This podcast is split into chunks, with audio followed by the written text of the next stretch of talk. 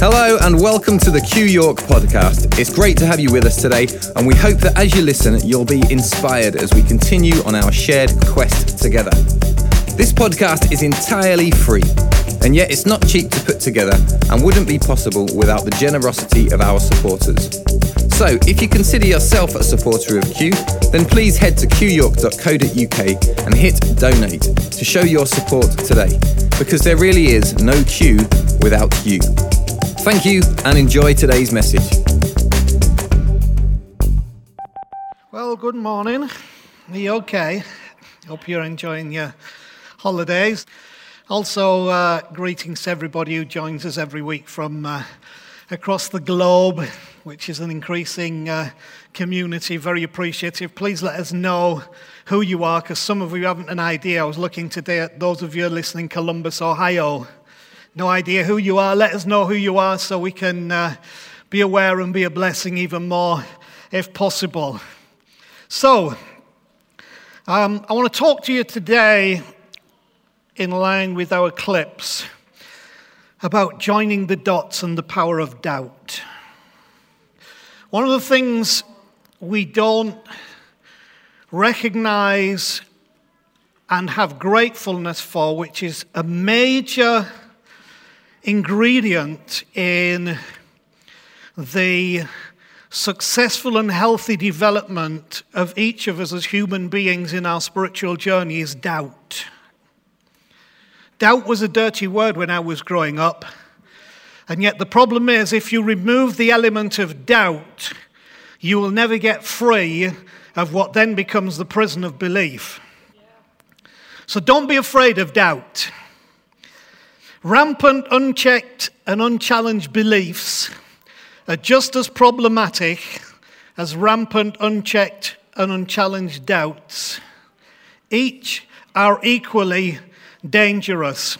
There's an amazing little verse, and I, I, just I love the wisdom that comes out of out of um, the Bible and ancient Scripture if you read it correctly and put it in its proper context about what it's saying. And there's a very interesting verse in the Bible narrative surrounding how it presents creation when, when Adam and Eve are in the Garden of Eden.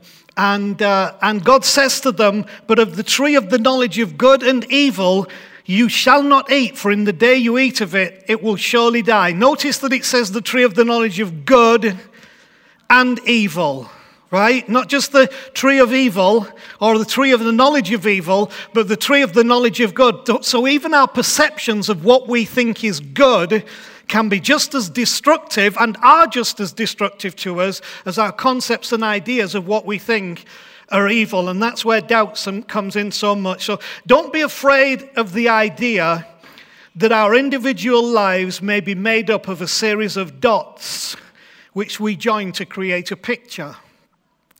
And that maybe that's part of the skill and wisdom that we must acquire in this thing called living, joining the dots and the power of doubt. Now, the movie we're using today to, uh, to, to give us our parables to talk from is The Truman Show. The Truman Show is a movie about the ultimate reality show.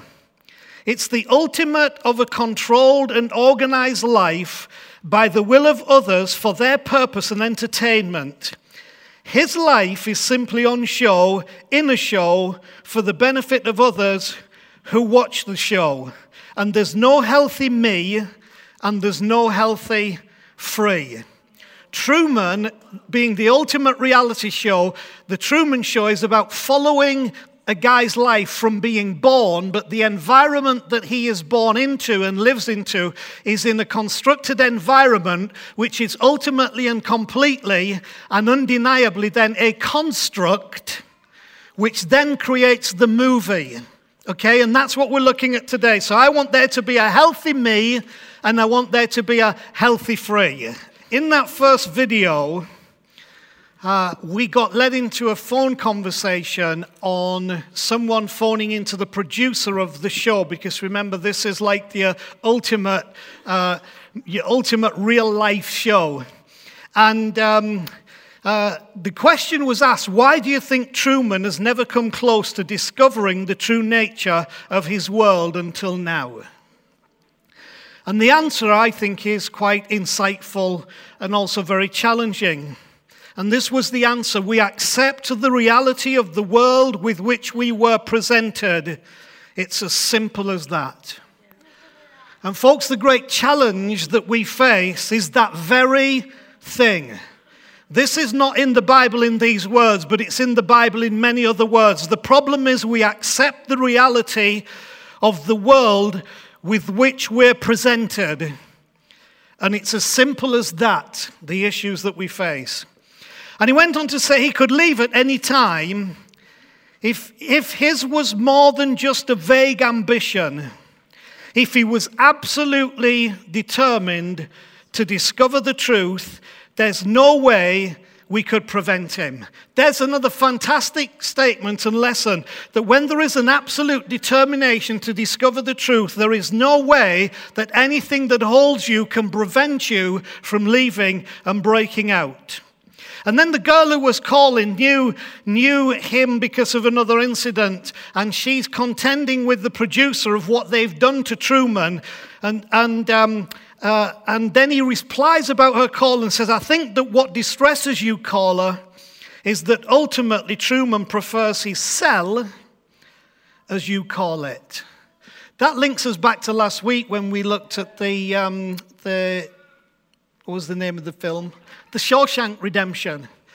And all that's to do with last week with the whole thing of, of being incarcerated and institutionalized.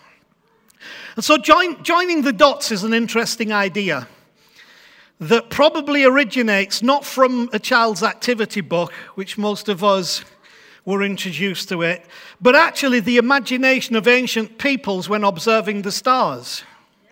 Now, I, I, literally mean this God knows how they managed to create those pictures and I mean that, that's not like a, an obtuse statement. I mean, God knows how they managed to create the lion and the warrior and all that stuff from looking at the stars. But they did, what it shows is this inner compulsion that they had that somehow there were dots that needed to be joined, and that when you were able to join those dots, they would give you an image, they would create something that would give you understanding and insight. And of course, this whole thing didn't start in the pages of a kid's book. It started with a cosmic understanding and a cosmic idea that was drawn to the connectedness of all things. So the first original join the dots were all these ancients who gave us Sagittarius and Leo and Pisces and all these because they somehow realized if you could join the dots, you would create the picture of life. And they also understood there is a cosmic dimension to this that we would talk about God, we would talk about the divine, we would talk about something bigger than ourselves that is involved in the joining of the dots of our own lives to create the picture that needs to be there. It started out not in a child's play item, but in a cosmic setting, suggesting there's something more meaningful in this than maybe initially meets the eye. So maybe you need to think a little bit more about the implication of this truth in our own lives. We're about to see in this, the video that we saw and, and the one that comes later, what happens when Truman just starts to join the dots. And that's really what happens to bring him to the place of where ultimately you'll see his moment of freedom. Now, a guy called Soren Kierkegaard, who some of you will have read, some of you will be aware of, others haven't and don't care. but Soren Kierkegaard said life can only be understood backwards, but it must be lived forwards. Do you understand that? Life can only be understood backwards, but it must be lived forward. So our challenge is, and, and, our problem is, that we have to live forwards, but life can only be understood backwards. It's only when we assess what has happened that we can understand where we have come to and what has been. And herein lies the problem of joining the dots. So the question is, how do we live purposely in a forward looking way? Well, let me tell you, realization is one important factor. You understand that the word realize is when you real eyes something. See, we've allowed the language to, to deflate this and, and reduce this to a simple statement, oh, I just noticed, right? Well, the word realize is more than just notice. Realize when you real eyes, okay? You, you became eyes to the real and about the real. And so, realization is one of the important factors in how we live pers- purposefully while looking forward. So, in, in that clip that we just showed, one of the stage lighting components in that huge dome that had been created to house the Truman Show fell out of the roof and fell on the road, which is where we joined that clip that Truman finds the light that's fallen out of the set that he can't see and he's looking for it. But it posed this question to me What do you do when that unexpected something falls on the floor of your world? What do you do when that unexpected something falls on the floor of your world? When that relationship you thought would never break down did. When that friendship you thought would never end did. When that journey you were on that you thought would be everything in your life ended. What do you do when that unexpected something falls on the floor of your world? Has it happened to you? It certainly happened to me. And what do you do with and from that point? Because that's of critical importance because those things may seem an interruption, they may seem a threat, they may seem dangerous, but actually they are alerting you to something about the world that you are living in that has been created in a way that it's become false and it is not allowing you to be healthily free and healthily me. So we should ask the question, I guess, what role does doubt play in the joining of the dots? Well, in fact, let me take a step back because I'd forgot because I, cause I missed a bit. Do you remember the rain scene? So it starts to rain on him, He's getting drenched, and then he walks to the side, and suddenly it's not raining on him because the rain is actually there. And he finds out that this is actually a created thing, it's an illusion. And it poses the other question what do you do when you realize the rain you think you've been experiencing feels real, but is not really what you think it is? Now, I don't want to get into it, but in my journey in church, in my journey in the Christian life, particularly in my journey in Pentecostalism and the charismatic circles, I have to ask the question, because I've had to ask the question of me what do you do when you realize the rain that you think you've been experiencing feels real, but it's really not what you think it is? But it's something created to rain on you that gives you the experience when you're under it. It brings me to one of the challenges I've said that when I hear the words, God is really moving in that place, that's created rain. Because if it was a real rainstorm, you couldn't walk into it and walk out of it so easily. Or when we left the building, the presence of God was in the building. That's created rain. It's false. It's an ideal that's no greater than the Truman Show. And so let me come back to that. Should ask the question what role does doubt play in the joining of the dots? What do you do when you suddenly find yourself facing the possibility that everybody on set is, on, is in on the deception you're now experiencing in a world created by them. And in that comes the the deceptive nature of institutionalization that is resistant to truth because everybody in the institution is in on what is happening and does everything they can to keep you within it. What I'm trying to do is break that today to give you a greater perception, really, of who you're supposed to be and the whole idea of God and creation and life and the universe and all that you could be. And then, of course, we get to the thing that uh, recognizing that that's what's happening, that what's happening is on a loop. See? So Truman recognizes this is on a loop. So the whole thing of the, of the uh, woman and the flowers and the Volkswagen Beetle with the dented fender was all that he had realized. I'm on a loop here. The same thing is going on over and over again. This is all just going round and around. And until you come to that realization in life, you're never going to break free from your true man show. Can you see what they did with the title that's very clever? True Man Show. So, Eckhart Tolle, who's another one who some of you will know about, some of you will have read, some of you don't know and haven't read and don't care. Eckhart Tolle gave an interesting insight on this subject matter. He said, Life will give you whatever experience is most helpful for the evolution of your consciousness. Now, note he doesn't say conscience. The way I was raised, we were obsessed with conscience, not consciousness. But he says life will give you whatever experience is most helpful for the evolution of your consciousness. How do you know that this is the experience you need? Because it's the experience you're having at this moment. That's how the dots work if you understand the connecting of the dots. So, can you join it to the previous one? Will you join it to the next? What's the emerging picture?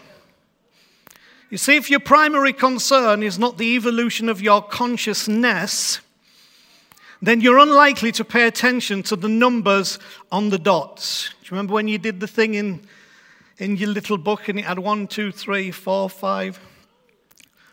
But what if we did away with the condemnation pass fail effect of the numbers, because that's the problem. If you think the numbers of life, the dots of life are numbered, you then come into a condemnation pass fail understanding of life. If I don't do this now, if I didn't get this right, if I made the wrong choice there, if I didn't obey here, I've got it all wrong and I'm lost. Well, let's get rid of that.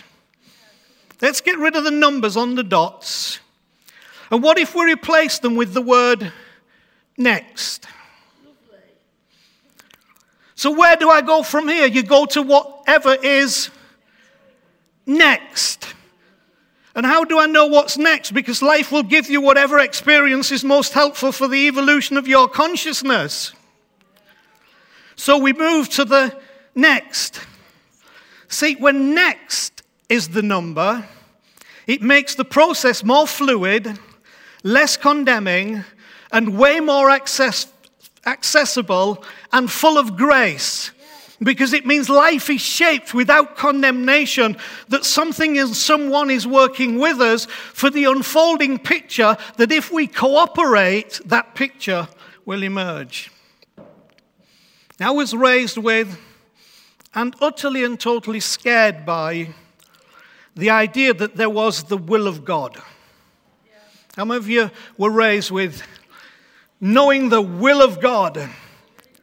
It scared the living daylights out of me to the point of terror. And the reason it did it is because if that was the case, I was so afraid that I would miss the will of God, that I could and therefore probably would get it wrong. And that if I could and would get it wrong, then there was no possibility of revisiting what it was I got wrong. So I would lose my destiny. I would lose my purpose and should forever accept that I would never become who God wanted me to be. I tell you, that's a lie. It's a deception. It's the rain that pours on you that you can step out of and it might want to chase you, but it's not real and you recognize it as not being real. I was raised with that. And for each life, we were taught that the will of God has dot points in life. Now, you might say, I wasn't raised in church. You had the same thing, some of you. You were just taught it as fate. You were taught it as destiny. How many of you heard the phrase, oh, I didn't win because it wasn't meant to be? What utter and total nonsense. You didn't win because you lost.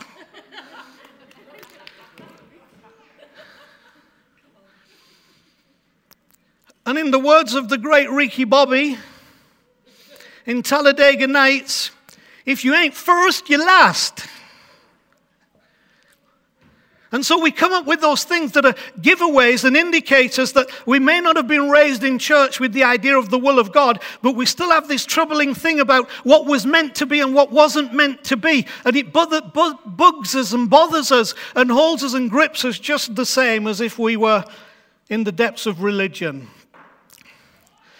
What I was taught was heavy on conscience, which leads to condemnation, rather than consciousness which leads to understanding. Please be aware of when and where your beliefs prove inadequate. And don't be afraid of it. Be aware of when and where your beliefs prove inadequate and where doubt leaps in. And please understand that it is not the place of destruction, it's the place of opportunity.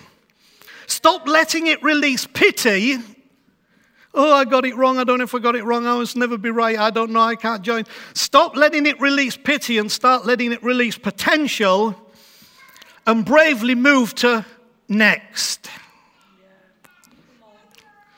Jesus challenged the Jewish community with something. He said, Your fathers ate manna in the wilderness and are dead.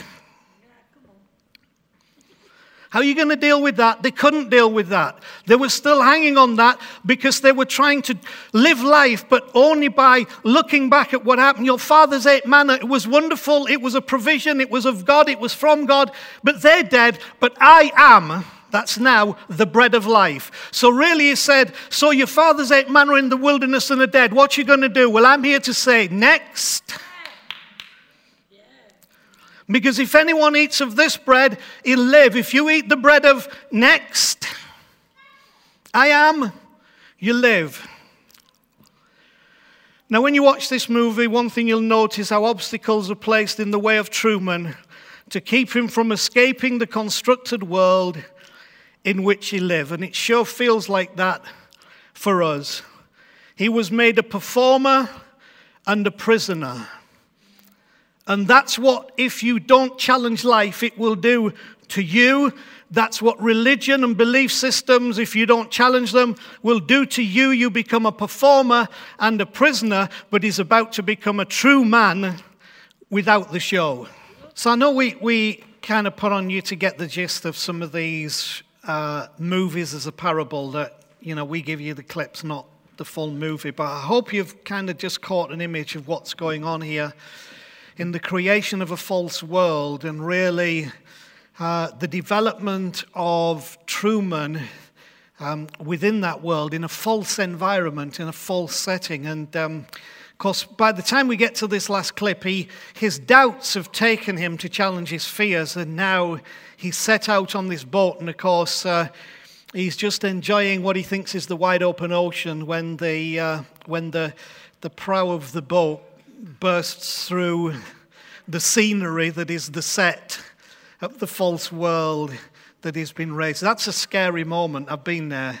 It's a really scary moment. But what is interesting is that he'd lived in a constructed world with a controlled understanding. And, and I just wonder how much of our own lives really we could, if we assessed it, understand it's in a constructed world with a controlled understanding that doesn't allow us to get beyond. But what is interesting to me, and this is what I wanted to encourage in you today, it wasn't doubt that freed, that it, it wasn't faith that freed him, it was doubt, right? As he began to doubt what was happening in that constructed world, it was doubt, not faith, that took him to a door. It was faith that took him through the door, but it was doubt that took him to the door. And I feel if we miss this vital element, the truth is we can be guilty, even in our belief systems, in our religion, in our church life, in all that we are, of living in a constructed world with a controlled understanding of which we resist and fight everything because this is what we know when actually doubt is the thing not faith that will take us to a door, but faith is the thing that takes us through that door that we don't need to be afraid of. Listen, you may not realize it, but this is the life of Jesus described in one statement.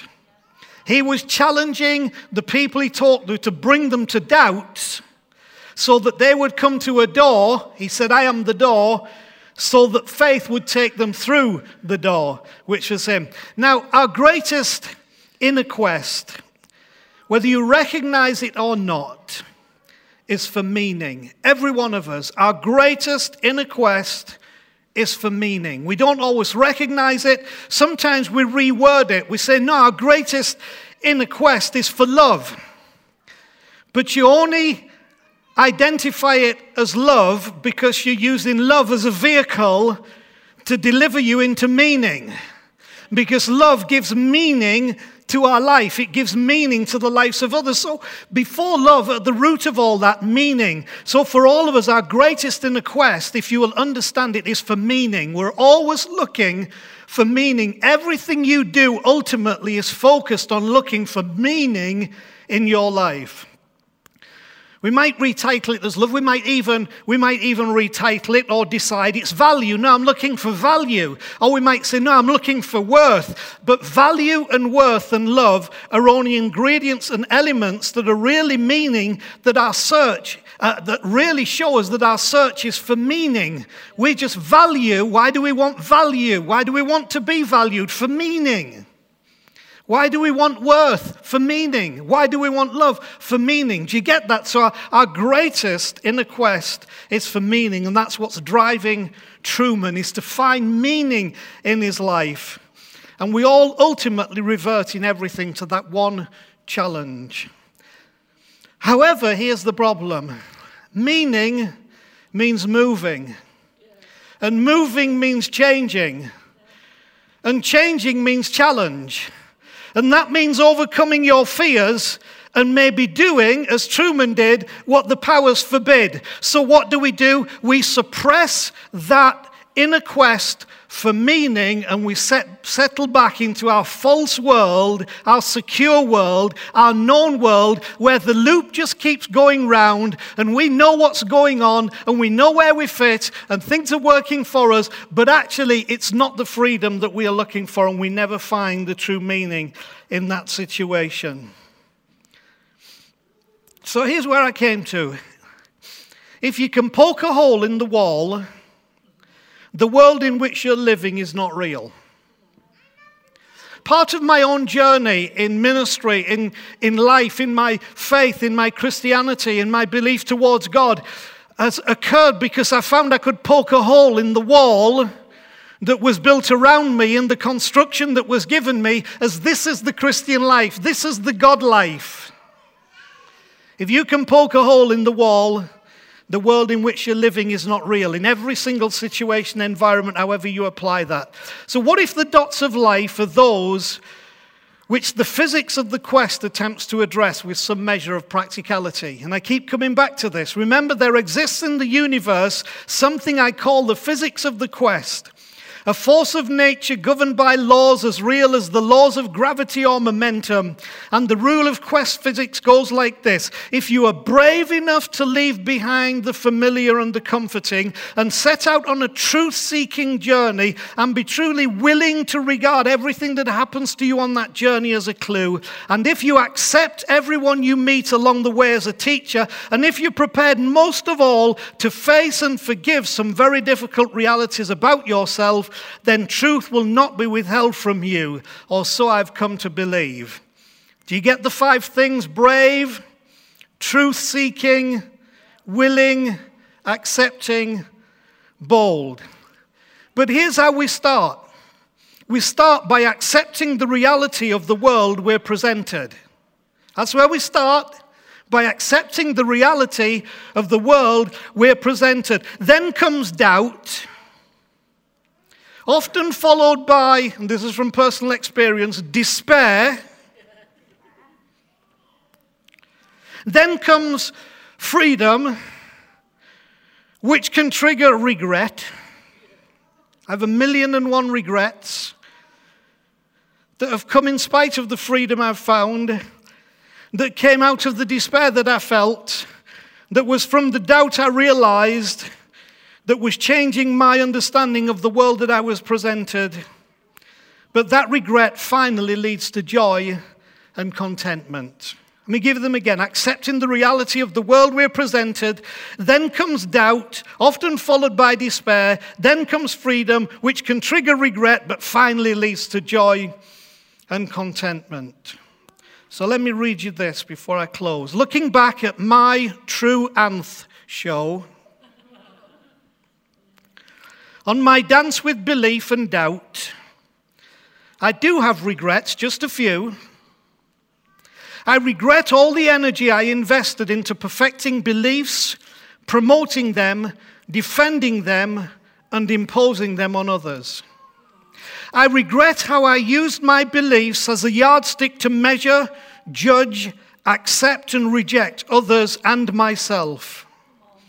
I regret how much deference I showed to belief police and doctrinal gatekeepers who were more like prison guards than good shepherds.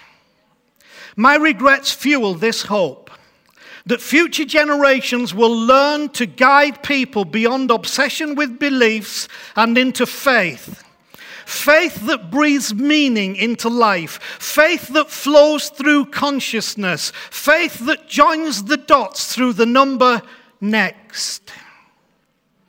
In spite of these regrets, I do not regret my journey of faith and doubt because I do not regret who I have become.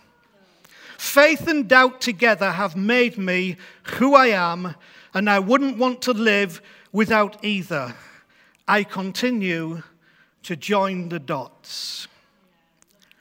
Belief wants to paint you a picture on a wall. Doubt wants to cut a hole in the wall and put a window in it. It's called the window of faith. And as Truman did, there we take the final bow. Thanks for listening to another Q York podcast. If you've been inspired by what you've heard today, then why not email us at info at qyork.co.uk and let us know who you are and where you're listening from. We love that you're listening to us and we'd love to hear from you too. Did you know you can also watch all of the talks from Q on our YouTube channel? Just go to youtube.com forward slash Q Church York. We look forward to having you with us again soon. Until then, enjoy the quest.